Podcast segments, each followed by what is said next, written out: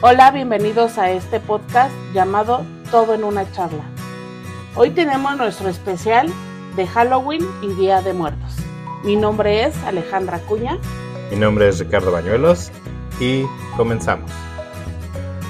Bueno, en estas fechas ya sabemos que tenemos próximo lo que son las celebraciones de eh, Halloween y Día de Muertos. Aquí en México es más tradicional el Día de Muertos o el Día de Todos los Santos. Y para lo que es la Unión Americana y otros países es el Halloween. Ahora bien, vamos a hablar un poquito acerca de lo que es cada una de ellas. El Halloween básicamente se celebra el 31 de octubre. Eso es el, Halloween. Se cree que está basado en una tradición celta, que es la, la fiesta del Samaín, que eh, consistía en que los muertos regresaban una vez este, cada año a, deambular por la tierra, ¿no? Aunado a todo esto, se creía que andaba por ahí un dios vengativo que andaba buscando a los vivos para llevárselos, y de ahí la tradición de disfrazarse el Día de Muertos. ¿Por qué? Porque se supone que el dios este, maligno pagano de los celtas si encontraba a un humano, pues lo mataba y se lo llevaba. Entonces, al disfrazarse, era como que la forma de eh, hacerlo creer que pertenecían al reino de los muertos, que era un espanto, que era un muerto viviente, y de esa forma salvaban eh, la vida a las personas. De ahí se, viene el origen de lo que es el, Halloween, eh, de la fiesta del Samaín y de el disfrazarse o ocultarse de los, de los muertos para que no se queden con nosotros o no permanezcan en este plano. Bueno, este también aquí en México y en Latinoamérica, pues realmente se habla que es el Día de Muertos, ¿no? Es correcto. El Día de Muertos realmente es más este poner una ofrenda eh, a nuestros seres queridos que ya han partido de este plano y se les pone fruta, se les pone su comida preferida o su bebida preferida, se les pone un camino de flor de cempasúchil, esto es para que ellos encuentren el camino hacia su hogar donde antes ellos vivían para que ellos puedan consumir esos alimentos y, los puedan pues ahora sí espiritualmente llevárselos. Porque este como muchos sabemos, este, la película de Coco, pues ahí habla mucho sobre esto, ¿no? Y es una tradición muy bonita y que muchos esperamos, ¿no? Porque pues es cuando nuestros seres queridos que ya no están aquí vienen a visitarnos. Entonces, este, creo que es como una manera de nosotros eh, darles la bienvenida otra vez para que ellos estén, pues nos visiten, ¿no? Más que nada. Claro, eh, eh, a final de cuentas eh, es pues una tradición para recordarlos, para, para decirles bienvenidos, que bueno, vengan a pasar un tiempo con nosotros. Y una vez que pasan a la ofrenda, se llevan lo que es la esencia de los alimentos. Muchos dirán que no lo creen, muchos dirán que no es cierto, pero la no, no la mayoría, la totalidad de aquello que se ofrenda llámese café, chocolate, pan, dulces, eh, lo que sea. Fruta, comida. Ajá, mucha gente al final quitan todo eso de la ofrenda y ya se, lo, comen. Pero eh, es un alimento que ya no te llena. O sea... Y no sabe. Y ya, no sabe, ya no tiene sabor. ¿Por qué? Porque se supone que los muertos ya se llevaron la esencia de ese alimento, se llevaron todo lo, bueno de ese alimento. Es correcto. Eh, puedes, no sé, si hay tamales en la ofrenda, te puedes comer 5, 6, 7 tamales y no te llenas. ¿Por qué? Porque se supone que el muerto ya se llevó la esencia de ese alimento. Y, pues bueno, también es común que igual aquí en México los niños salgan a, pedir dulces, eh, a divertirse más que nada con, pues, con los disfraces, ¿no? Que a los niños les guste de lo que sea, de bruja, de princesas, de Mario Bros, de lo que sea, ¿no? O sea, Sí. Creo que es un momento bonito para ellos también. Claro, aquí en México es el pedir calaverita, ¿no? En Estados Unidos se le conoce como el dulce o truco, que es, que es propio del Halloween. Y pues bueno, en Estados Unidos y en otros países se dedican a hacer travesuras y no les das dulces, ¿no? Por eso, por eso es el dulce o truco, ¿no? O sea, me das dulces o te hago una travesura en tu casa, ¿no? Que va desde te arranco tus arbolitos, te lleno tu, eh, tu árbol de papel de baño, eh, travesuras, ¿no? A final de cuentas de, de, de, ese, de esa tradición. Ahora bien, al final de cuentas son creencias y a algunos les han pasado cosas, a algunos no les han pasado cosas. Pero algo que también queremos mencionar ahorita en este especial de, Halloween y Día de Brujas es las, las leyendas tradicionales de, de, cada, de cada celebración. Hay leyendas propias del Halloween y hay leyendas propias de lo que es el Día de Muertos. Y, no tanto propias, sino que a final de cuentas son como que leyendas regionales muy tradicionales de cada, asociado a cada celebración. En el caso del Halloween podemos hablar de lo que viene siendo la leyenda de El jinete sin cabeza. Muchos vieron la película, muchos saben de Ichabod Crane, del, este, del, abogado que iba eh, en camino a, a su casa, donde se encontró en el cruce de, antes de llegar al cruce del río, a un jinete que traía una calabaza por cabeza y que lo empezó a perseguir hasta que eh, se dice que lo mató, en otras ocasiones dice que, que, no, que él alcanzó a cruzar el río, que ahí es donde pierde su, su fuerza el espectro, ¿no? Es una tradición muy, eh, o no tanto tradición, sino hay mucha gente en la Unión Americana y otros países que hablan de haberlo visto. Algunos hablan de que ya hasta se modernizó, que ya anda en motocicleta. La verdad, no les puedo yo mencionar que sea algo cierto, que sea falso, ¿no? Pero a final de cuentas es una leyenda de, de la región de, de americana donde pues ellos tratan de, hablar de lo que es el, Halloween, el Día de Muertos y este pues obviamente asociado por la calabaza, ¿no? Que es, es muy tradicional allá eh, hacer calabazas donde les, les quitan el relleno, les ponen una vela y las ponen en las entradas de su casa. A estas calabazas les cortan la cara, les ponen eh, caras de, de felicidad, de tristeza, de enojo, es diferente de cada quien, ¿no? De ahí viene la tradición de las calabazas, ¿no? Que ahorita ya en nuestro país, pues ya vemos que llega la fecha y pues todos aquellos que trabajan las artesanías de, cerámica, pues hacen esas calabazas, ¿no? Pero en realidad esa tradición no es muy mexicana, es más bien de, eh, del lado del Halloween, es americana. Bueno, eh, yo creo que eh, también el hablar de cosas que nos han pasado o que nos han platicado, ¿no? Como por ejemplo, no sé, de la llorona. Que, que muchos dicen, ay, no, es que su grito de, ay, mis hijos y que no sé qué, no, manchen, ya quisieran que gritara así, pero no. Y su lamento es muy, muy feo y muy aterrador y la verdad es que sí es este o sea, feo, ¿no? Y, aquí en México es, es, muy común porque, pues, aquí fue donde ocurrió, ¿no? En, en México.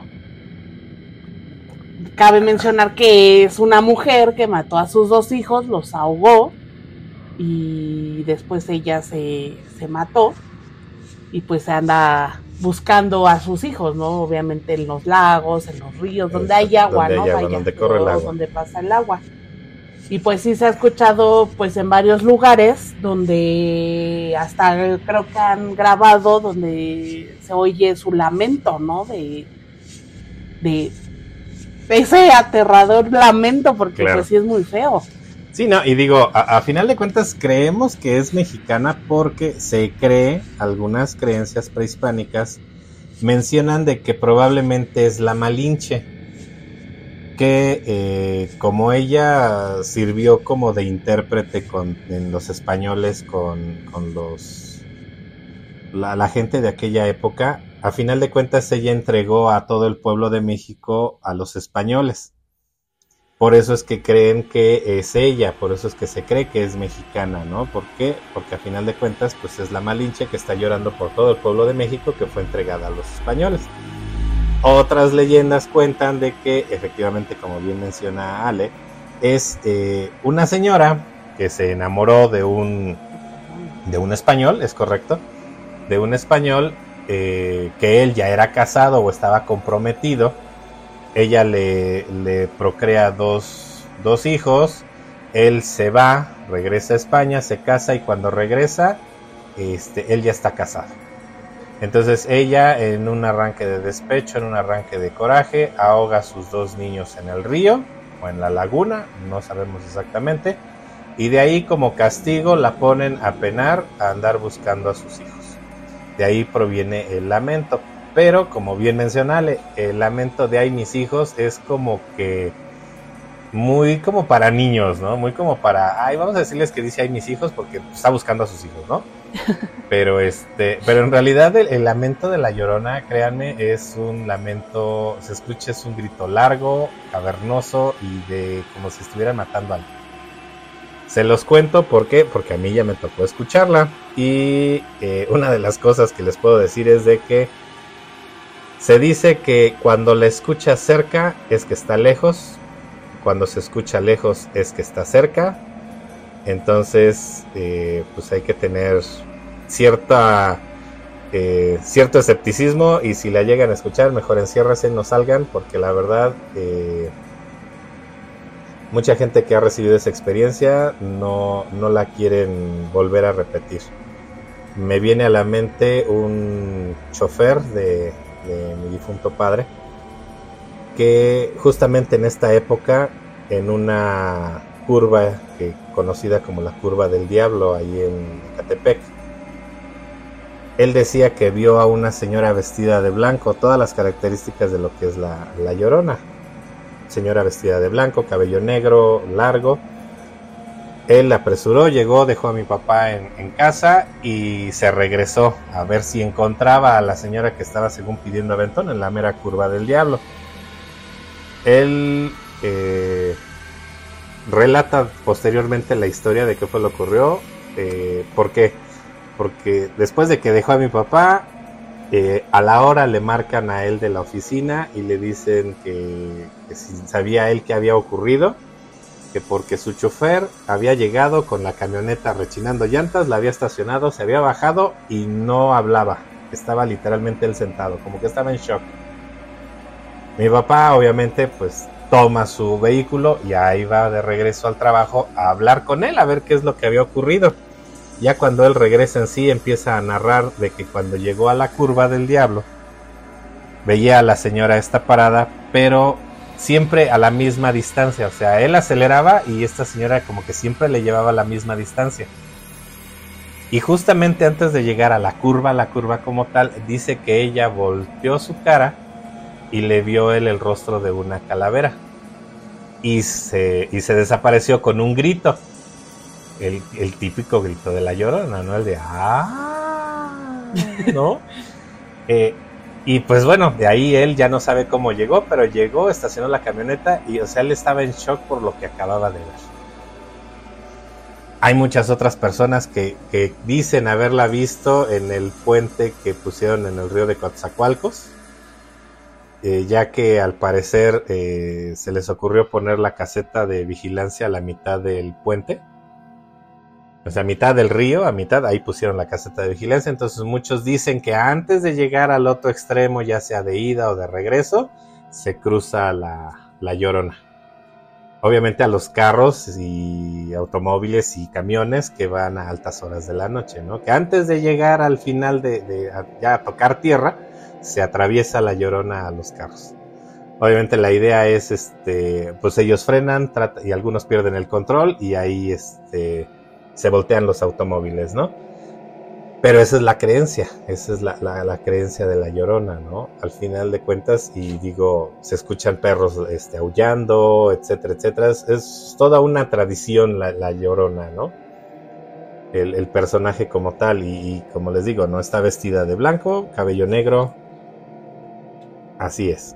Ahora, eh, hay una leyenda también americana eh, relacionada con el que es el Halloween que la conocen como Bloody Mary, o aquí en México ya le pusieron el nombre de María Sangrienta. ¿De qué trata? O sea, ¿de qué trata o qué es? Es una creencia donde este, los niños o los muchachos o las personas se, se encierran en su baño a la luz de una vela frente al espejo, repiten cinco veces Bloody Mary, Bloody Mary, etcétera, etcétera. Y de igual forma María Sangrienta en español lo hacen y se supone, se cree la creencia de que se apaga la vela, ellos la vuelven a encender y en el reflejo del, del baño, en lugar de que sea su reflejo, es el reflejo de, esta, de este personaje. Y muchos este, niños o adolescentes está, empiezan a hacer ese tipo de, de llamados, no sé, este, o a jugar con ese tipo de cosas y pues luego por el temor de que si les vaya a pasar algo o, no, eh, pues ya no pueden ni dormir, no pueden este, ni concentrarse en la escuela porque están pensando nada más en eso, ¿no? O sea, creo yo que, o sea, digo, ¿no? O sea, son a lo mejor creencias de uno, algunos van a creer, algunos no es muy respetable, ¿no? Porque cada quien, pero al final, pues si tus hijos están haciendo eso, pues tratar de como que decirles que no lo hagan, ¿no? Pues más que nada porque pues si uno cree, pues decirles pues que no, eso no se hace porque al final pues atraes todo ese tipo de cosas, ¿no? O sea, a la esta Bloody Mary Ajá. Al final de cuentas, eh, yo siento que todas estas leyendas de las que estamos hablando y estas experiencias, al final de cuentas son energías. Ajá. Todo es energía, sí, Es como cuando juegas este, con la cuija, ¿no? Es correcto, que Debe de haber como un proceso para jugar, para que se abra como que el portal. Ajá. Y cuando tú terminas de jugarlo o de llamar a quien quieras llamar, tienes que hacer una despedida para que se cierre ese portal, para que no se quede abierto y, eh, pasen cosas que no, uno no quiere, ¿no? Es correcto. O sea, al final es como digo, dije hace ratito, es cada quien lo que cree, ¿no? Y muchos dicen, ay, este, por ejemplo, en estas eh, fechas, los gatos negros son muy comunes de que hasta la gente que los tiene los esconde. ¿Por qué? Porque mucha gente piensa que los gatos negros son de mala suerte, o son de las brujas, o son de eso, o son del otro, ¿no? Y pues al final no, no es tanto eso, sino que pues uno crece como que con esas cosas en la cabeza por pues nuestros abuelos, bisabuelos, tíos, padres, lo que sea, y pues no, tampoco no es válido, ¿no? Como las lechuzas, ¿no? Que luego las confunden con brujas y pues no son y así, ese tipo de cosas. Y este el de la Bloody Mary, pues al final los niños por estar viendo cosas en el teléfono o los jóvenes, pues empiezan a hacer cosas y, y si los llegan a espantar, pues ya después ya no saben ni qué hacer, ¿no? Sí, sí, sí, o sea, al final de cuentas ellos juegan con algo que no conocen y al final no saben si realmente están atrayendo estas energías y es todo un tema. Como bien mencionaste, la Ouija es un, es un tema que muchos lo toman como un juego más de, es una tabla, eh, son los nervios de la gente los que hacen que se mueva el, el planchet, que es como se le llama al triangulito que está ahí. Este, pero en realidad no estás hablando con nadie. Eh, me viene a la mente una experiencia de una de mis hermanas que jugaron la, la, Ouija en la escuela con una, con una amiga de ella. Y dice que, este, que esta chica, después de que la llevó a la escuela, ya no sabía cómo deshacerse de la Ouija. Que porque dice que ella la tiraba y volvió a aparecer en su closet que la quemó y volvió a aparecer en su closet, que incluso una ocasión que la quemó, este, la Ouija apareció en sus piernas y sus piernas todas estaban arañadas, o sea, a final de cuentas ella de haber jugado, no cerró el portal y algo pasó. ¿No? O sea, ¿por qué? Porque a final de cuentas son medios por los cuales los, los espíritus, las entidades que andan eh, rondando por ahí, sí, que no han como que llegado a la luz, ¿no? Es correcto, que no han podido descansar. Sí, claro. Que son los que se han muerto en accidentes o los han matado o ese tipo de cosas, ¿no? Es correcto. También este pues que el charro negro, ¿no? El, charro negro ha sido también muy sonado y mucha gente, pues, pues sí le tenemos miedo, ¿no? Porque dicen muchos que te ofrece dinero. Exactamente. Que al final ese dinero, pues es obviamente dinero que no existe, ¿no? o sí, no, o sea, no sabemos, ¿no? Porque realmente, pues creo que nadie lo aceptaría, ¿no? Y mi cuñado, cuando era antes de ser esposo de mi hermana, que la fue a visitar, eh, ya él un poco tomado, se fue a su casa, vivía pues cerca, ¿no? De ahí de donde vive, vive mi mamá. Él se fue por un camino que pues está un poco feo y dice que, que escuchaba que como un caballo y que ya cuando volteó vio al tipo este y perdón y le dijo que, que sí quería pues dinero, ¿no? O sea, y que y que él se quedó así porque pues no le veía la cara, ¿no? Porque pues es un señor pues grandote, todo de negro y no le veía el rostro, ¿no? Y que él pues no dijo nada y pues echó a correr, ¿no? Dijo, no, pues ni te contesto, ¿no? Ni siquiera te, doy el privilegio de la duda, vámonos. Ajá, ¿no? Entonces al final dices, no manches, o sea, ¿qué, qué experiencias luego uno tiene que pasar, ¿no? Para, para poder cruzar al otro lado de tu casa o de la calle y todo eso, aunque vayas tomado, no vayas tomado, yo creo que son cosas que pues han de ser muy feas, ¿no? Porque digo, imagínate toparte a un tipo así en la noche. Sí, no, no, no, y a final de cuentas, este, pues se te baja hasta lo tomado que puedas ir, o sea, e, es un, es un susto, ¿no? A final de cuentas dicen que anda en un caballo negro muy grande y que pues, este, pues hace como que te pide dinero y a final de cuentas, bueno, no, te ofrece dinero, te dice que y al final de cuentas que si necesitas dinero que él te lo da y que no sé qué y te muestra como un costal según dice la leyenda que es un costal grande y se oyen las monedas. Monedas de oro.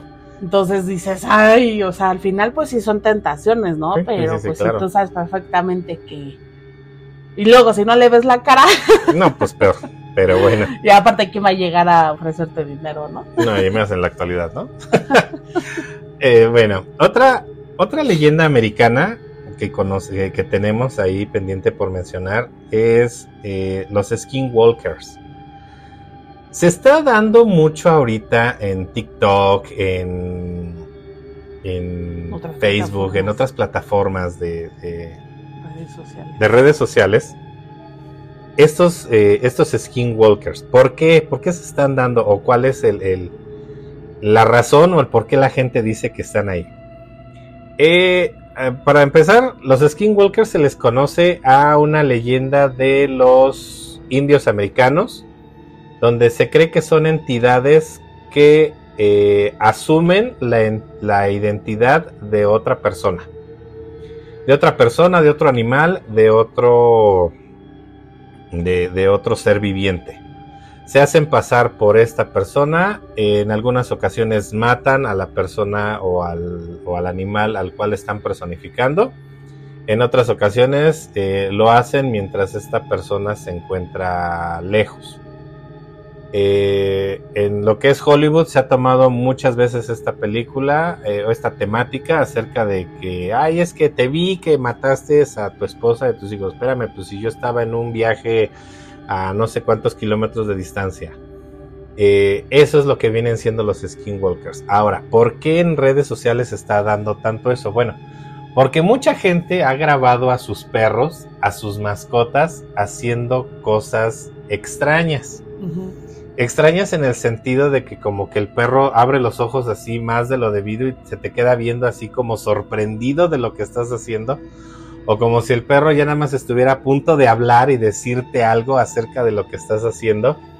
Entonces, muchos, eh, muchos internautas, mucha gente de las redes sociales creen que son estos skinwalkers, ¿no? Que, que tomaron la, la, la forma, la piel de su mascota y que los tienen ahí viviendo con ellos.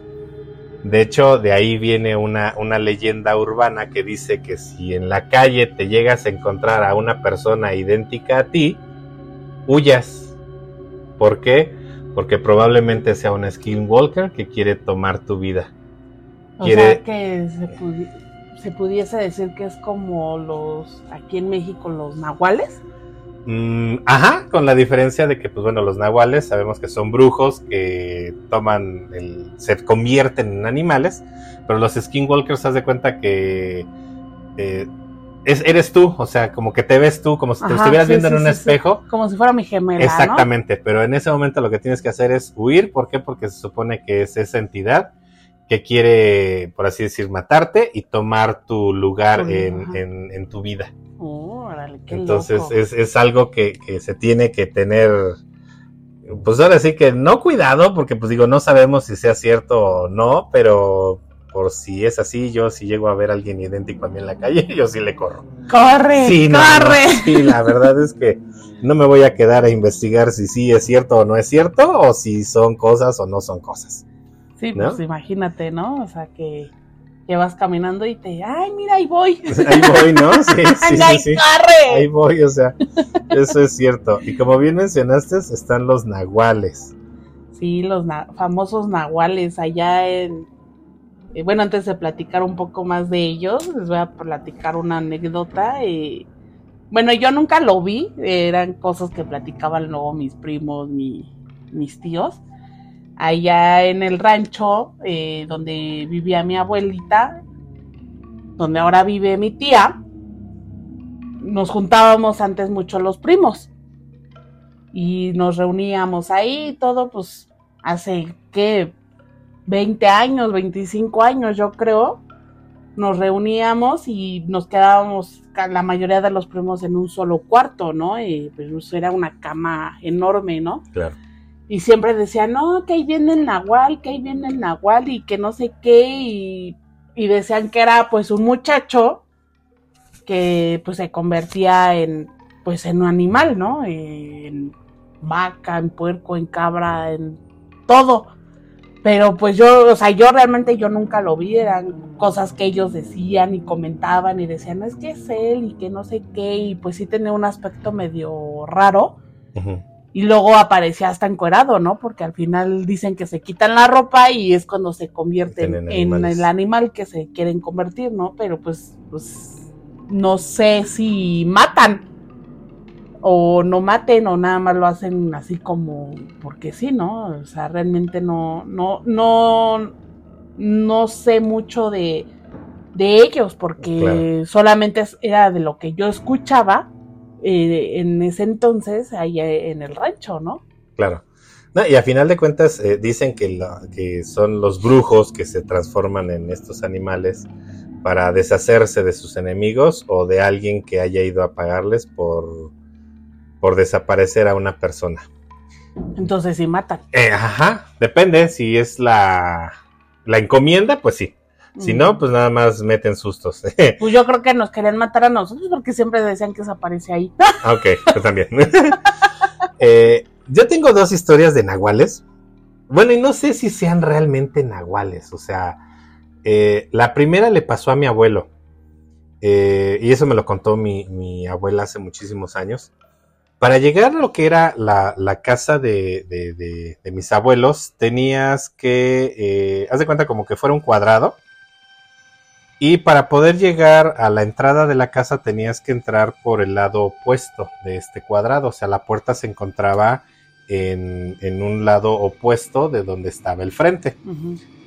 Entonces, eh, cuenta mi, mi, abuela que mi abuelo era bien amante del alcohol y que cierta ocasión llegó muy tarde a la casa Eh, para esto, pues muy tarde, estamos hablando de las 3 de la mañana, 3, 30 de la mañana. Ahorita en un momento les vamos a, decir un poquito qué, qué, significa esa hora, ¿no? Eh, y él entró por lo que era la calle para poder llegar a la casa, a la entrada de la casa. Dice que él iba caminando y que al llegar a la mitad del trayecto, este, dice que se le apareció un perro negro. Un perro negro en una actitud feroz y como que lo quería atacar. Él recordó en una de las tantas misas de allá del pueblo, Metepec, Estado de México, eh, recordó que el padre les dijo, como en aquel entonces usaban sombrero, que lo que tenía que hacer era quitarse el sombrero y agachar la cabeza, porque se supone o se cree que como ahí fue el agua, ahí fue donde cayó el agua bendita de la, del bautizo, esa parte contiene todavía esa, esa esencia de, estar bendecida, ¿no? Entonces mi abuelo hace, el, la, por así decir, se quita el sombrero, lo, lo, muestra y agacha la cabeza para que el animal vea el lugar donde cayó el agua bendita y desaparece el animal. Mi abuelo apresura el paso, termina de dar la vuelta y antes de llegar a la casa de la entrada de, la casa, dice que lo volvió a ver, se le volvió a aparecer el animal. Igual actitud feroz, gruñéndole, pero dice que en esta ocasión este, sus ojos brillaban en un color rojo intenso. Dice mi abuelo que lo ve al animal, vuelve a hacer la misma acción, desaparece el animal de enfrente de él, pero lo escucha atrás de él. Ay, no manches.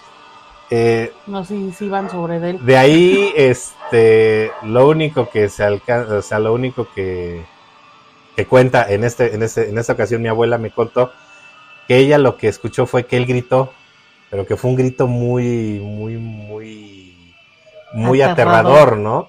ella lo que pensó fue que dijo, ya me lo mataron, ¿no? O sea, porque en aquel entonces pues andaban en las cantinas y pues vete a saber los pleitos en los que se metían. De hecho, a colación, mi abuelo fue muerto por una rencilla de, cantina.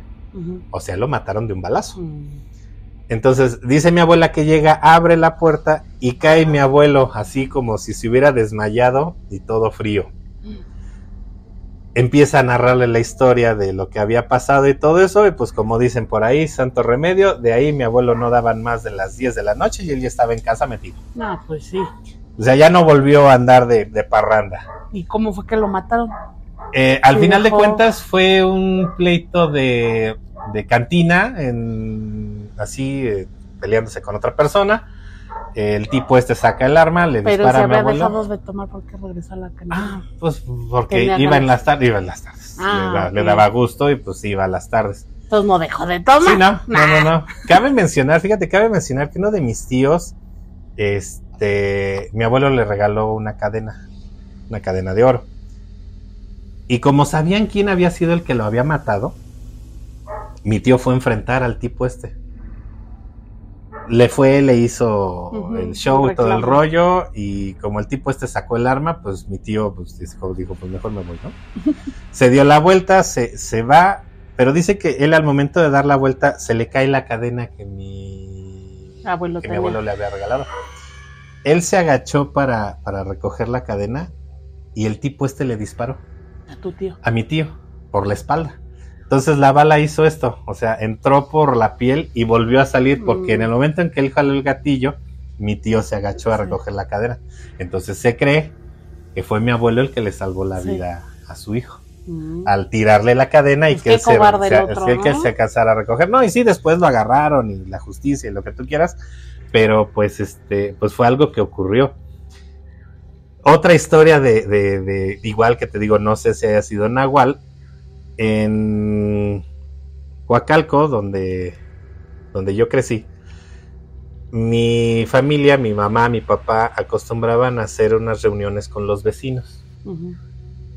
Cada X tiempo se reunían, tomaban, echaban fiesta. En esta ocasión, dos de, dos de los vecinos eh, se estaba terminando el alcohol.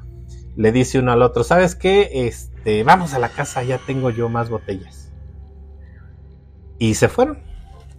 Ahí en lo que es ahí en, en, Coacalco. A mitad de las calles hay un paso. porque como las calles son muy largas para no irte entre esquinas, a la mitad de las calles podías cortar paso. Ellos llegaron a su casa, fueron por las botellas de alcohol y todo el rollo y regresaron. Dicen que al momento de llegar allí al paso, a donde estaban las, para llegar a las calles, para poder regresar a la fiesta, este, se les aparece un perro negro a la mitad del trayecto. Igual el perro negro, actitud agresiva, eh, queriéndolos morder y todo eso, y ellos por más que lo ahuyentaban, le aventaban piedras, este, el perro no se movió.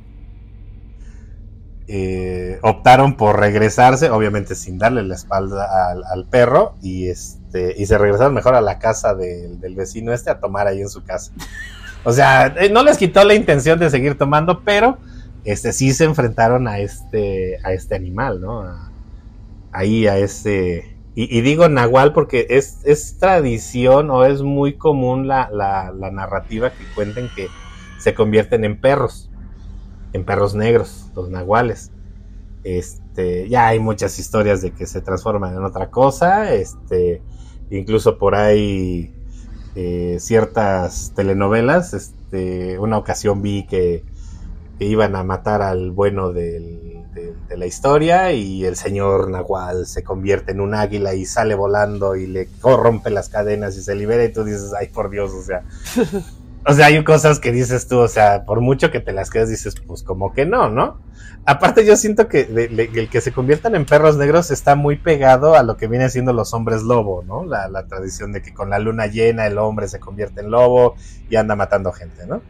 Pues sí, pero pues digo, yo sabía que se convertían en, en todo tipo de. Sí, sí, sí, sí puede ser en cualquier animal, ¿no? Pero a final de cuentas. Bueno, nunca escuché en animales voladores, ¿verdad? Sí, no, yo tampoco, o sea, también dije, no, eso sí fue muy, muy extremo.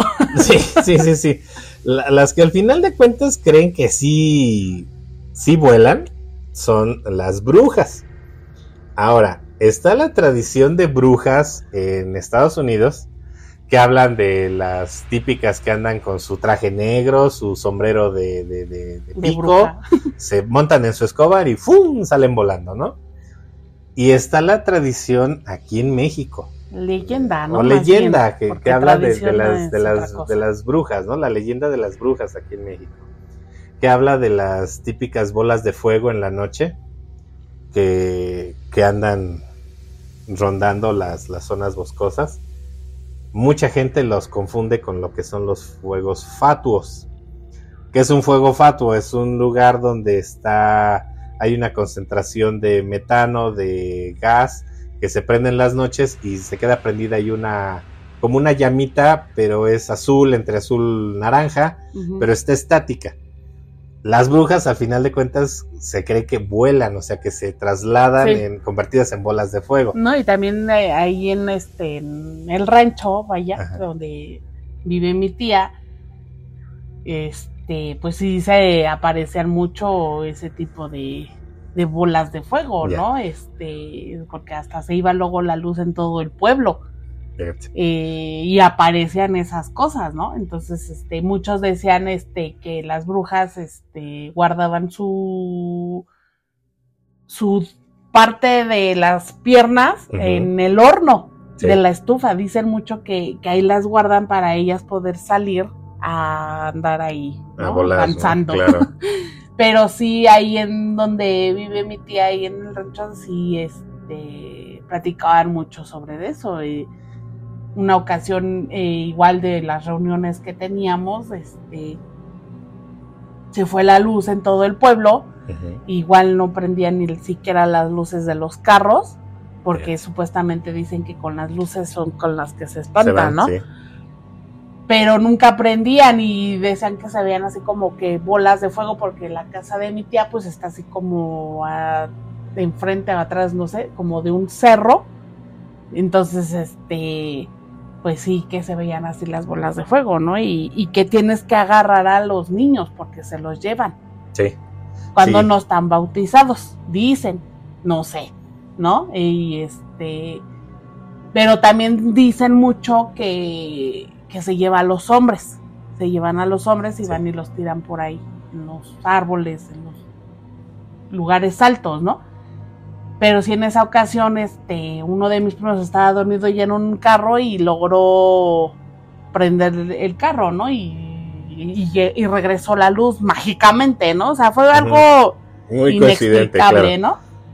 Una vez también aquí donde vivimos, estaba yo eh, como a las 2 de la mañana en una calle platicando con unas amigas y con un amigo sobre una situación que había pasado de, un ratero, y, pero ya nos estábamos platicando sobre asuntos de nosotros. Y en eso, así, o sea, clarito escuchamos, o sea, van a decir, ay, no, ¿cómo crees, no? O, sea, una risa de una bruja, o sea, así como tal como se escuchan las películas de, así, algo así. Sí, sí, sí, la risa macabra. Pero sentimos un frío así en todo el cuerpo y sentíamos la piel chinita y, vimos pasar algo. O sea, no fue una bola de fuego como tal, pero sí vimos pasar como una sombra al lado de nosotros. Y no, o sea, ahí sí corrimos todos, o sea, éramos tres mujeres y un hombre y el, amigo corrió y dijo, no, yo ya me voy porque esta me va a llevar. Y salió corriendo y ahí nos dejó, ¿no? Nos llevamos carro, pero dices, o sea, no manches, ¿qué, qué onda con estas señoras? Sí, sí, sí, sí, o sea. No tienen otra cosa más importante que hacer. No, y, aparte, por ejemplo, la historia de, de, acá, de nuestro vecino, que él no cree en nada de eso, que él no cree nada de esto relacionado a pero curiosamente cuando se descompone el camión. Ah, sí, que se bajaron del camión porque no, este, pues dejó de funcionar y los bajaron en un lugar donde no había nada, ni casas, ni nada. Era puro, pues terreno. correcto. Con este, sembradíos de, de maíz y pues, como saben, los maíz, el sembradío es muy alto. Es correcto. Y él estaba hablando con su esposa, que es nuestra amiga, y, y que en eso se escuchó como una... Un aleteo. Un, sí, ¿no? Un aleteo, un, ruido raro y que todos se quedaron así como de qué onda, qué fue eso, ¿no? Pero que se escuchó muy, muy feo y que todos igual se quedaron así como, o sea, todas las personas, todas las personas del camión, claro. Y que a todos, no fue su celular y no fue su celular y todos, no, no, no. Y que dije, y como obviamente era de noche, eran como las nueve, diez de la noche. Sí pues estaba totalmente oscuro, no hay, aquí donde vivimos creo que no hay ni luz. Sí, bueno, no tanto así, pero en esos lugares por donde luego cortan los camiones, sí, luego en ocasiones dicen, sí, no había nada de luz y, trajo, ¿no? pues mejor dijeron, mejor nos subimos al camión porque nos va a llevar, ¿no? Y todos dijeron, es una bruja. Sí, o sea, al final todos sacaron como que la conclusión y todos al mismo tiempo casi casi, es que es una bruja, súbanse. Y pues todos se subieron al camión, ¿no? Y el señor, bueno, nuestro amigo, no, no creía o no creen, no sabemos si siga sin creer, pero no. Pero después de esa experiencia, yo creo que sí debería de tener en duda de juicio esos tipos de cuestiones. Y sí se quedó así como que no manches, o sea, ¿qué onda, no? Y al final, este, tam, ay, una, una, eh, una vez, este, cuando falleció mi tío, cuando veníamos de regreso del rancho, íbamos por la carretera, la de aquí de la Bicentenario y había un terreno, bueno, hay un terreno y hay un árbol. Y mi hermana, justamente ella fue la que las vio. Dos bolas de fuego así como chocando. Mm, clásico. Y volteamos a ver y sí, efectivamente, sí se veían así como que las... No así muy grandotas, pero sí se veían y dijimos, ¡ay, unas brujas! Sí, de hecho cuando chocan es cuando dicen que se están peleando. Ajá, sí, y era, sí, era tarde, ya eran como las 12, 1 de la mañana, yo creo que, que veníamos de, del rancho porque habíamos llevado las, las cenizas de mi tío para allá. Y, cuando pasamos por ahí de regreso vimos eso y si nos quedamos, ay, no, qué miedo, ¿no? No manches. No, y aparte, digo, se cree o se, o se es muy conocido aquí lo que es este la región donde vivimos es conocida como pueblo de brujas. Ajá. O sea, aquí es muy típico, muy... Y no son las vecinas. No, no son las vecinas, son realmente que hay brujas que se aparecen y todo. Ahora, hay algo muy, muy común de lo que es la leyenda de las brujas aquí en México y en muchos lugares, este, es de que si al niño, al bebé, le empiezan a aparecer moretones de la nada, Ah, sí, se la está chup- es que la bruja chupando, ¿no? lo está chupando. Ajá. Por eso dicen, ¿no? Que los tienes que bautizar. Es correcto, es por eso que los no, tienes no. que bautizar. ¿Por qué? Porque las brujas al final de cuentas andan buscando esa, esa sangre eh, inocente, esa sangre sin, sin consagrar, ajá, y se los empiezan a chupar. Y hay historias de gente de que la bruja los duerme para que no se enteren de lo que está pasando. Y de ahí la, la, la creencia de que agarres tu ropa y te la pongas al revés a la hora de dormir, porque así la bruja no te duerme. O de poner como tijeras, ¿no? Abajo Ajá, poner tijeras abajo de la almohada del niño. Hay una infinidad de creencias, ¿no? Y a final de cuentas muchos dicen que, que la bruja se pasea arriba de la casa y se escucha como un pollo gigante que está ahí caminando, o un guajolote, que es el que normalmente es el, el que se convierte en las brujas para andar ahí Acechando, acechando presa, o, ¿no? o buscando a los niños, ¿no? Y bueno, otra, otra leyenda que es aquí, eh, yo no sé si sea mexicana, sea latinoamericana, pero mucha gente habla de lo que es la planchada. ¿Qué es la planchada o quién es la planchada? Se dice que es una señora que anda en los hospitales, que anda con un uniforme muy blanco, muy, muy algodonado, muy almidonado, muy, muy así, muy cerradito. Este, que anda en los hospitales, que normalmente se acerca a las personas que están próximas a morir o que están en una situación muy grave. Se ha dado muchísimo y muchas de las personas que nos lleguen a escuchar, si son enfermeras, no me dejarán mentir, que hablan de lo que es la planchada en los hospitales. Eh, habla de que llega la enfermera a darle el medicamento al, paciente y su familia le dice, no, pero ya vino, ya vino quién, ya vino la otra enfermera a, a darle el medicamento o a revisarle la presión o a checarle algo. Dice, ¿cómo era la persona? Y le empiezan a dar la descripción de un traje blanco perfectamente bien almidonado. Y este, y en ese momento, obviamente, la, la expresión de la enfermera cambia. ¿Por qué? Pues porque sabe perfectamente que se trata de este personaje, que es la planchada, ¿no? el payaso. Que una de dos, o su paciente está próximo a morir, o probablemente el medicamento que le dio sin saber qué sea, lo ayuda a salir de esa, de esa crisis, de esa enfermedad. Y es muy clásico en los hospitales que hablen de, de- de la planchada, de ese personaje que, que se aparece, que no espanta, pero que eh, hace acto de presencia cuando están los las personas muy muy graves o muy Pero este, es, es una doctora, una enfermera. Es una enfermera, es una eh, enfermera. o sea, sí fue enfermera. Ella sí fue enfermera. Según, Ah, la, ok. según dicen que ella estaba en el hospital de, no me acuerdo si es Reynosa o Tampico, En uno que se que quemó. se quemó, ¿no? exactamente, Ah, que se quemó y que ella, pues obviamente fiel a su, a su profesión, estuvo con los enfermos hasta el último momento y de ahí ella se aparece a ayudar a la gente o a darles un buen descanso para que puedan morir sin sufrimiento, ¿no? Eh, Esa es la leyenda de la planchada.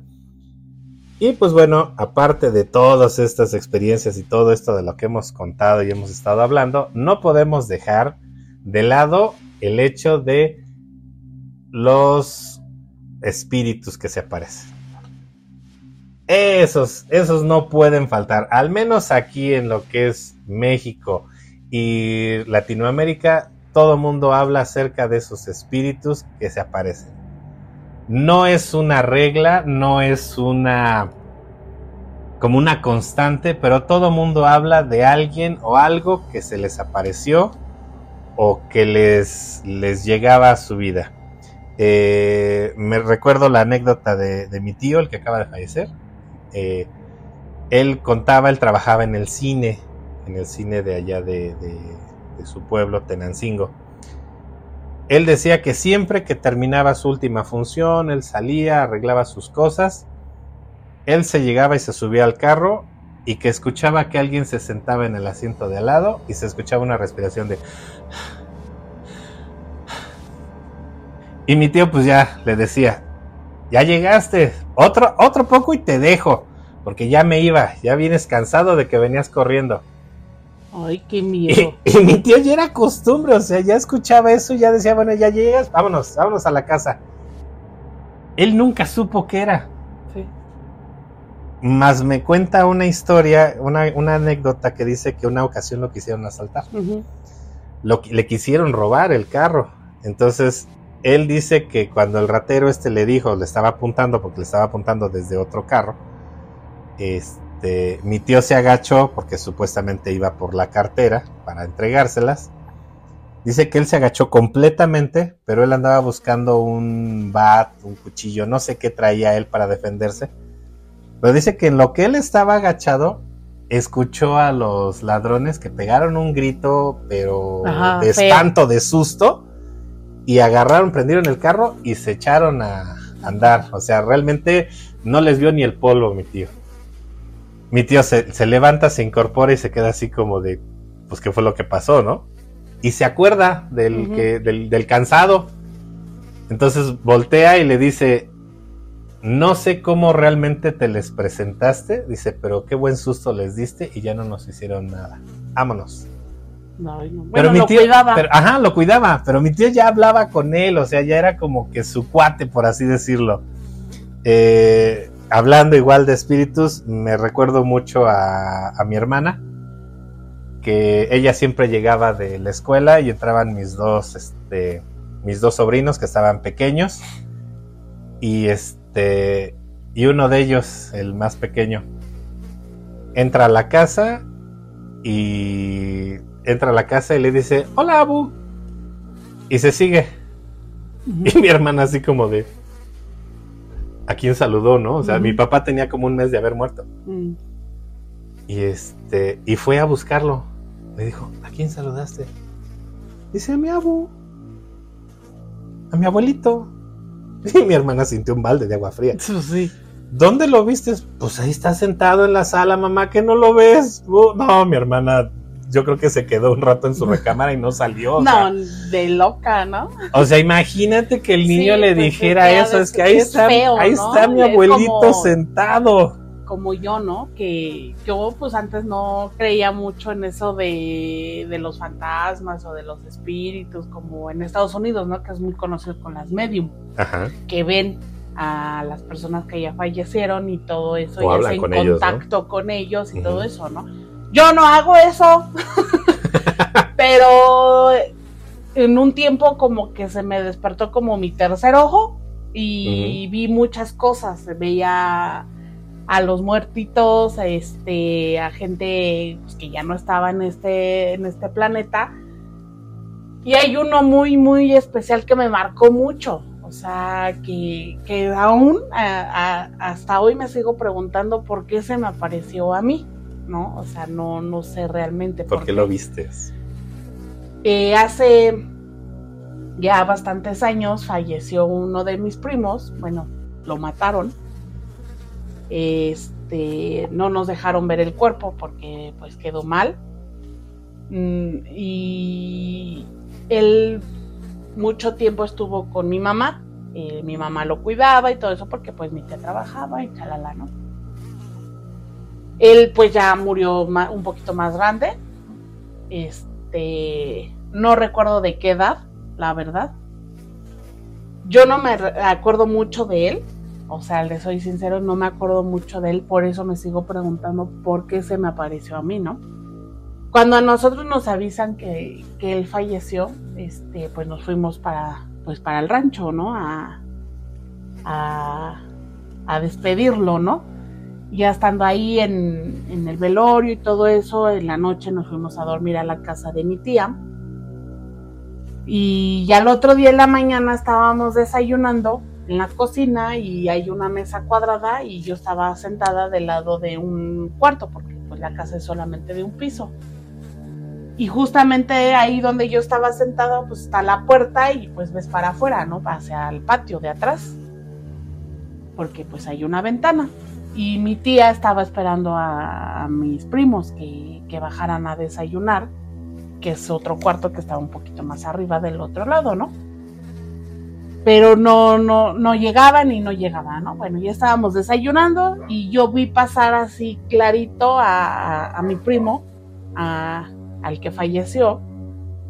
Y yo me, me, quedé así muy sorprendida y en eso veo, pero yo pensé que eran mis primos de los que viven ahí, los que viven ahí. Pero cuando los veo que salen del cuarto me quedé yo así como de, ¿qué acabo de ver? Sí, no, o sea, ¿qué fue lo que pasó? Y mi tía, eh, una de mis tías se me quedó viendo y me dijo, ¿qué pasó? Y yo, es que creo que vi algo. Y ella, pues también es como así, ¿no? De ver cosas y todo eso. Y me dice, yo creo que viste a Hugo. Y yo, ajá, y yo me quedé así de, no, no, sí, yo creo que sí, porque pues él obviamente pues anda vagando todavía por aquí porque pues él murió de una manera muy fea. Y pues sí, como, pues sí me espanté mucho, la verdad, porque pues yo nunca había visto algo así. Bueno, volvimos a llegar a la otra casa donde estaba mi primo, este, ya para irlo a sepultar. Y me encontré con la, con la autopsia y el documento, el documento de la autopsia y todo eso. Y ahí vi qué ropa traía. Y pues sí, justo era la misma ropa, con la que, yo lo vi, que era una chamarra de piel, café. Entonces me, me, sorprendí mucho y me quedé en ese momento así como que, wow, o sea, pero ¿por qué a mí no? Y, y días antes yo lo había soñado, que él se había ido a despedir de, de mí. Yo, yo lo quiero ver de esa manera, ¿no? O sea, que se fue a despedir porque estábamos precisamente en mi sueño, en la casa ahí del rancho, de, este, comiendo todos como familia, y llegaron mis tíos, sus papás, eh, ellos vestidos totalmente de negro y él vestido de blanco. Ellos suben hacia el patio y yo veo que él se queda en una banquita que, que tiene ahí mi tía, sentado, y desde lejos me dice hola. Y, yo me quedé así como de, ¿qué onda, no? Y ellos venían entrando y ellos me dicen, y, yo dije, ¿por qué Hugo no entra?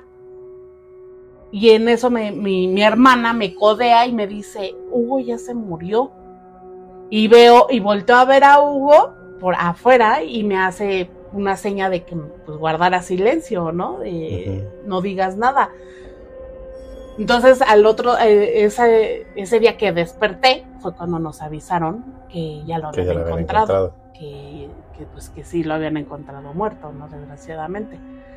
Y cuando se me apareció el siguiente día de, de que ya lo íbamos a sepultar, me, o sea, sigo pensando mucho en eso. O sea, realmente es algo que me sigue sorprendiendo y sigo preguntándome por qué, ¿no? Si yo realmente no me acuerdo mucho de él.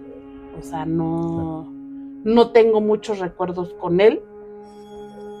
Y a lo mejor y por eso se me, se me apareció, ¿no? De para despedirse y como para que yo a lo mejor le dijera a mi mamá o no sé, ¿no? Porque mi mamá lo cuidó mucho, muchos años, a mi mamá le dolió muchísimo eh, la pérdida de, de, mi primo. Y pues sí es algo que, que es, pues es feo y padre porque ves cosas que, que no deberías, ¿no?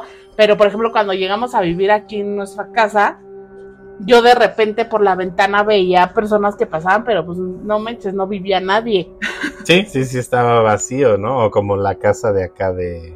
Ajá, de unos vecinos, que en ese entonces tenían a su nieto que estaba más chiquito, tenía creo que como dos, tres años.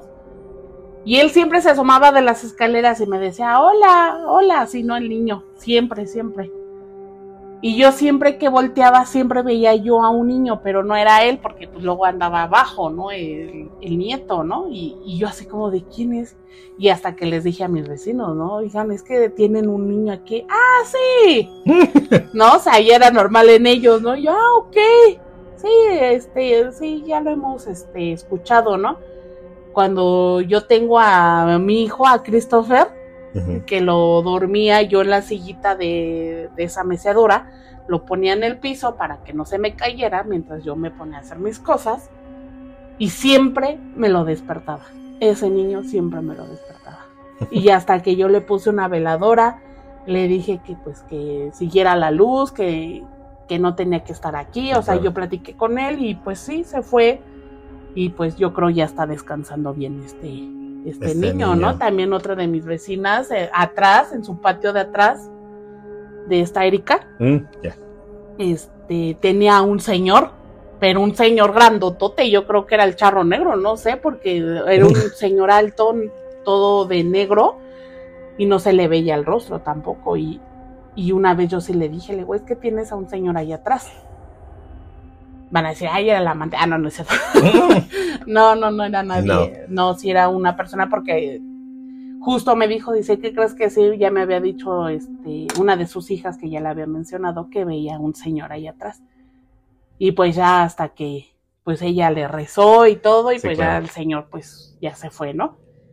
Pero sí, ahorita pues no veo así como tal, ¿no? De, Claro. ay, sí, voy a ir a ver a tal, ¿no? Pero pues sí he llegado a, a verlos o a soñarlos o a sentirlos, ¿no? Y, Otra de las cosas que me acordé es de, de, este, de la vecina, ¿no? Que le dieron su bienvenida. ah, sí. Que, este, que ella dice que el, el- el baño, el baño de aquí de estas casas, está subiendo las escaleras, está en la segunda planta. Y abriendo está el lavabo y arriba del lavabo está un lugar donde puedes colocar un espejo, lo que sea quieras, tú mandes y. Que esa ocasión le, le abrieron las llaves del agua caliente, ¿no?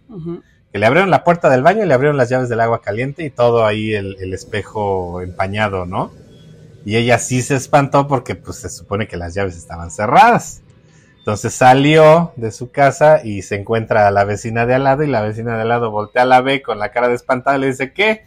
¿Ya le dieron su bienvenida? Ah, sí. Y entonces intercambiando anécdotas, pues resulta que ella también le abrían las llaves, ¿no? Del agua caliente y dices, ¿pero qué? ¿Pero qué está pasando, no? Eso y aunado al señor este que ven de sombrero. Ah, sí, también.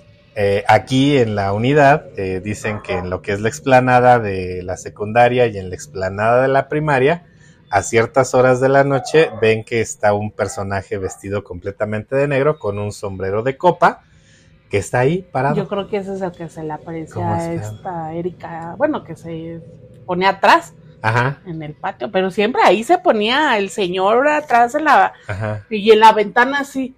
Ay, no. Ay, no, a mí me daba miedo ir a su casa de ella. No, no, no.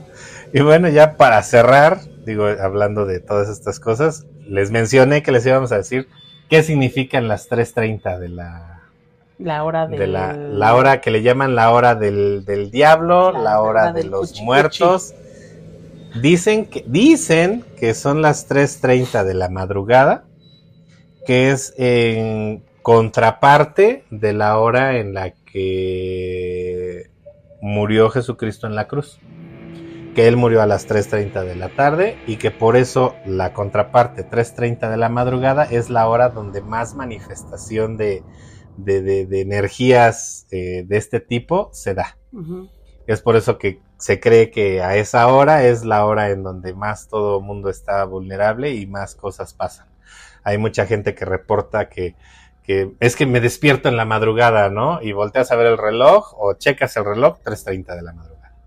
Muchísima gente habla de esa, de esa hora, ¿no? Entonces por eso que la han llegado a nombrar, lo han llegado a poner como la hora del diablo, la hora de los muertos, y es por eso, ¿no? Es por eso que muchas de las cosas se dan a esas horas, ¿no? Pero a final de cuentas sabemos que a cualquier hora se te puede aparecer algo. Sí. Este, digo, ellos no tienen horario, ¿no? Al final de cuentas es como que muy, muy común, ¿no? Otra, este, ya por último también, si tienen animalitos, tienen perritos, también pónganles una ofrenda, ya que una de las tantas creencias es de que antes de llegar a tu lugar de descanso, hay que cruzar un río. Y tus mascotas son las que te ayudan a cruzarlo tus perros, tus, este, tus mascotas que hayas tenido en vida son los que te están esperando ahí para ayudarte a cruzar el río.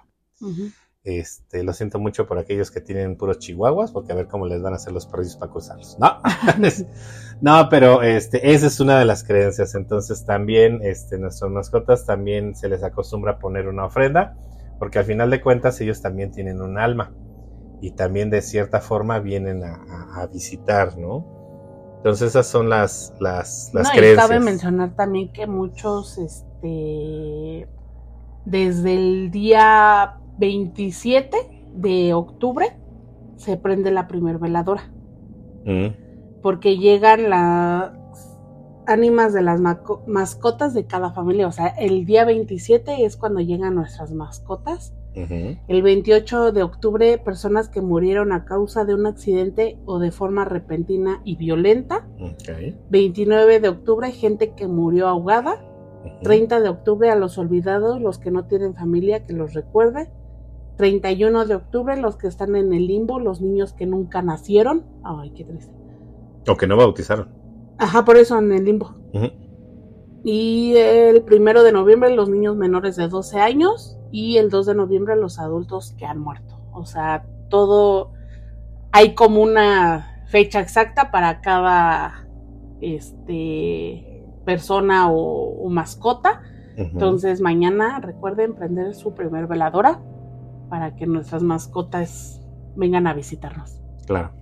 No, y digo, y al final de cuentas la creencia es que el día 2 es cuando todas las almas regresan al panteón, que es a donde se supone que, que regresan para descansar todo un año y volver al siguiente año. Es por eso que la tradición dicta de que agarras tu ofrenda y te la llevas al panteón.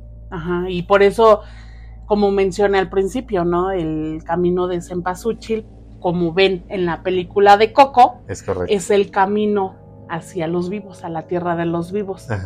Y pues hay que ponerles su ofrendita a nuestros muertos y no olvidarlos. Es correcto. Porque ellos ya no están físicamente, pero siguen espiritualmente con nosotros.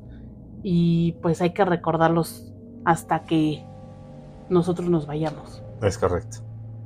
Entonces, pues bueno, este fue nuestro, nuestro especial de Día de Muertos espero que, espero que, que, espero que les haya gustado. Disfruten las fechas, independientemente de lo que ustedes crean. Eh, si creen en las experiencias que les hemos contado, pues está bien. Si no lo creen, pues digo, no hay tanto tema. Digo, a final de cuentas, cada quien tiene sus razones del por qué creer y por qué no creer. Pero pues una cosa que yo siempre digo es de que al final de cuentas, al final de nuestras vidas, este, siempre terminamos creyendo. Así es. ¿Por qué? Por el miedo a, lo que es la muerte, el miedo al, ya no estar. Entonces, este, todos somos independientes de creer lo que queramos, disfruten de las fiestas, eh, disfruten de, de las... De, de, todo lo que conlleva, los dulces, todos los niños, saquen a sus niños a pedir dulces. Este, ya no hay pandemia, ya pueden salir. Y pues bueno, no olviden darnos like, compartir el video, comentarnos lo que les gusta, lo que no les gusta, este, algún otro tema que quieran que abordemos. Y pues bueno, por mi parte es todo, me despido. Pues nada, este, solamente que, que se cuiden y disfruten mucho estas fechas. Bye. Bye.